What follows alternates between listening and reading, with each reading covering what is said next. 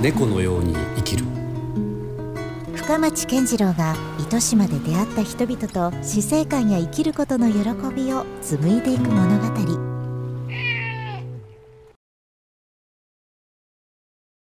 原田大六はですね。やっぱ古代人でしたですね、うん、瞬時に古代に帰れる、うん、そういう人でしたですね、うん、もうリアルに古代人になれる、でそれがですねあの原田大六のその晩年に最も力を入れたのはそれは万葉集の研究でしたですね。でですねこれ古代史研究のために万葉集を。最も古い和歌集と言われている、ね、そうですね。日本人のもしかして大和心がそこにあるんじゃないかということで研究されているまさにありましたですね。であれが編纂されたのは8世紀になりますんですけれども、うん、そこの中には8世紀以前のですね、うん、やはりあの弥生時代、うん、もしくはもっと古い日本人のその文化そのものが息づいてるんじゃないかってまず考えましてですね。で皆様ご存知のようにあのあれですね枕言葉ってありますでしょ、はい、足引きのとかね。はい。まあ、よく意味が僕も分からなかったですけどね正直。ね、であれはですね現代の万葉学では一般的にかつては意味があったであろうが、うん、今はその意味が分からなくなってる、うん、失われてる、うん、で万葉歌を現代の我々が読んだ時に聞いた時に、どこか牧歌的、平和な素朴な、で悪く言うならばぼんやりとしてる、そういう印象を持つんですね。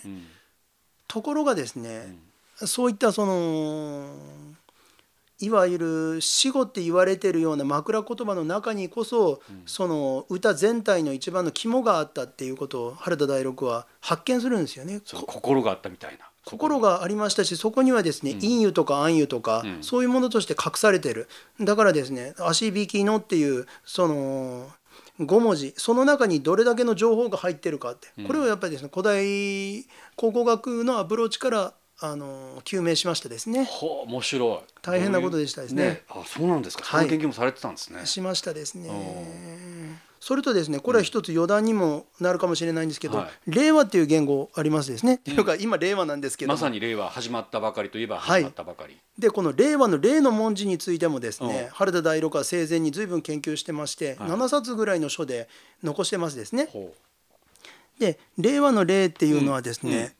あの金文とかこの甲骨文字だったらこういうスタイルで描かれるんですね。えー、これまあちょっと象形文字のようななんそうですそうです、ねうんうん、漢字以前の象形文字ですね。うんうん、これは三角の下にですね、うん、あのぬかづく人ですか？こうお祈りしてるんですね膝をついて。はい。これはですね天の下での祭祀の最高の意味なんですね。あ祭祀を行う姿。でこの祭祀を行う人っていうのはですねこれはですね、うん、あの神様と対話してる人、うん、神と対話するって言ったらですね大陸ではあのこれは皇帝でしたですね。うん、でそれが2,000年前のこの北部九州に入ってくるんですけどもその思想っていうのがですね。で日本に来てそれが大君となる。で、後にはそれが天皇となる、すなわちですね神様と対応する対話をする。天の下で祭祀を再興する。これは天使。すなわち天皇の姿なんですね。日本的に言ったら。これが霊の文字の原初の意味なんです。あ霊の意味ってそういうことだったんだ、うん、だ霊の漢字はね確かにあの山のような上に傘があって、ね、下の字っていうのはこれ人でありまさに祈りを捧げている人のことだったんです実はそうで。であの霊っていうのはですねなんかルールであったりとかまた命令っていう言葉がありますから、ね、確かに。ちょっと強権的な意味、うん、そういうふうに捉える方もございますけど、うんうん、実は命命っていうのはですね、うん、この霊の文字の左にあの口がありますでしょ？そうですね。確かに。でこれ口っていうのは実はですねこれはあの白川静香さんといって漢字学者、うんあの高名な人がいらっしゃるこの方とその、すごくあの第六先生は実婚だったんですけれどもその説によるとですねその口っていうのはもともとこれ「菜」って言いましてですねあの祝詞を入れる箱のことなんですね。すなわち神と対話をしたその文章っていうのを入れる箱がある。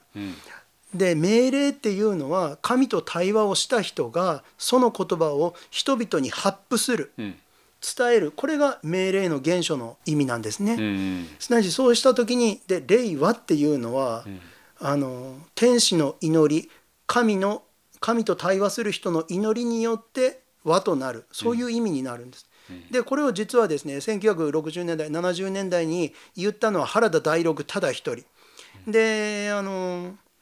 誰でしたですかね。万葉いやいや令和の選出者って言われてる先生、うん、はっきりはなんかねまあ明言されてませんでしたけど。であの方がですね、はい、初め「なんとか先生でしょ?」ってこれ決めたのはって、うん、ったらじゃあ違うって。これを決めたのは天とか神とか言われる人だって言いました、その時にああ原田学説師って言ってるなって思いました。なぜならばそのあるなんとか先生は原田大六と交流があったからなんです。で原田大六のこの研究も知ってます令和の。間違いないと思ってます。うわそれは今初めて聞いたけどなるほどとちょっと今一瞬思ってしまいますねこれねそうなんですえじゃあちょっと原田大六さんからすればこの今の令和というえー、まあ時代になったっていうのは非常にこう、喜んでらっしゃるかもしれないですね。そうですね。うんやっぱりこれは本当に令和っていう言語がつけられたのは。そこに原田大六存在なくしてはありえなかったって私は考えてます。これはそのなんとか先生にたとえ聞いてもそれはお認めにはならない、だろうけれどもなぜこう言ってたのは原田大六だけなんです。その先生はですね、はい、あのじゃあなんでこの「霊」っていう文字つけられたんですかって聞かれた時にですね、うんえー、とこれは「説問開示」っていうあの漢字の辞書がありましてですね、うん、2000年前の、うん、ここに「霊は善なり」あの良いの字ですね「うんうん、霊は善なり」とある。だから、まあ、霊場とか霊人とか、良い意味なんだって言いましたですね、ただなぜ良い意味なのかは言及されませんでしたですね、これはあくまでも神と対話をする天使の祈りだからこそ良いんですね、ところがですねこの話っていうのがもうずっと伝えられてなかったんですね。いやあのこの天使の祈りっていうのがですねところがですね、これあの皆さん令和の選出された時によく皆さん読まれたこの「梅花の宴」はい。ここの中からですね、はい、あの霊と和の字離れてますけどこれをくっつけたっていうふうに言われてます。なんか大友のがもともとの何か歌に入れてそうですね旅人でしたですかね。あ旅人すみません旅人実はですね旅人のお家でやった宴っていうふうに考えられてるんですけども、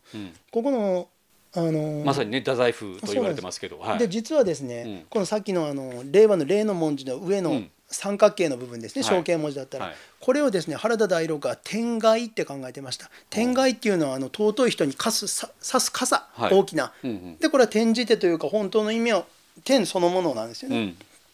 で実はですねその梅花の宴の中にですね、あのこれを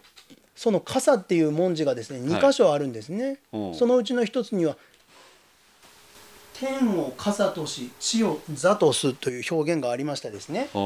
だからこれはですね、うん、実はその説問開示での時代2000年前にすでにこの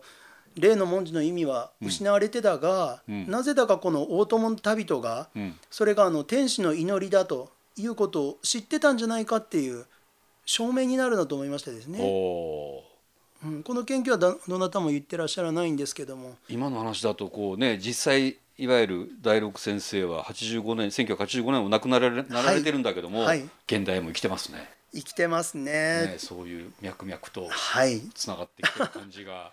い、令和の時代にこそまた蘇ってきてるような感じさえしますよね。でやっぱ思いましたですね、うん、ただそれは今天使って言いましたけれども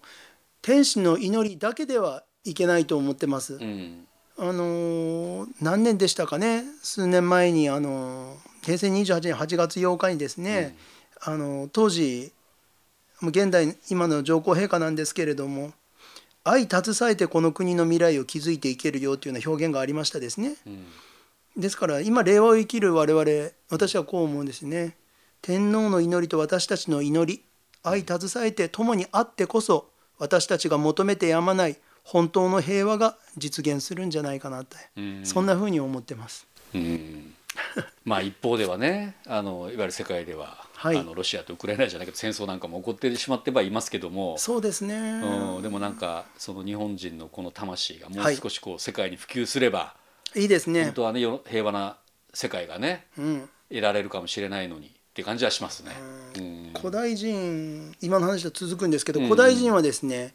区域区域っていうのは奴隷のような労働ですけどね、うん、そのような時間以外を全て遊びって考えてましたですね。うん、でですねあのこれは日本神話にあの音楽の楽の字に、はい、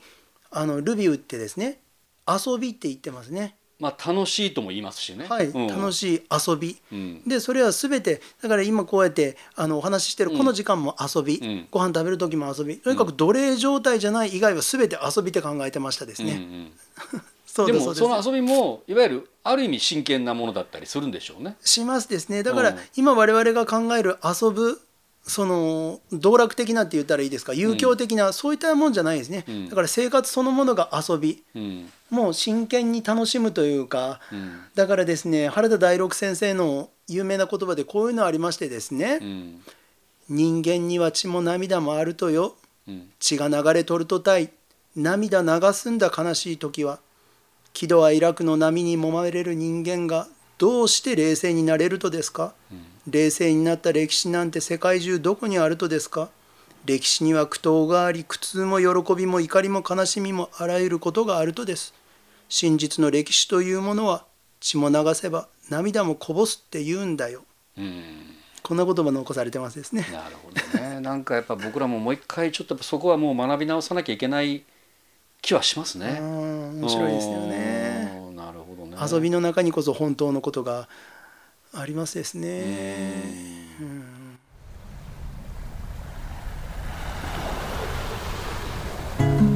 猫のように生きる